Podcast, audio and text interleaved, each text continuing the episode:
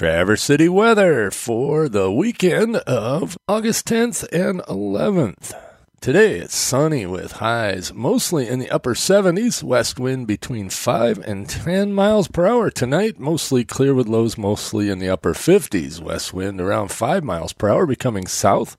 Sunday, a slight chance of showers between 11 a.m. and 2 p.m. Mostly sunny with highs mostly in the upper 70s. South winds around 5 miles per hour. A chance of precipitation is 20%. Sunday night, partly cloudy with lows mainly in the upper 50s. Calm wind. And it looks like Monday is going to be mostly cloudy with highs mostly in the upper 70s. Northwest wind around 5 miles per hour.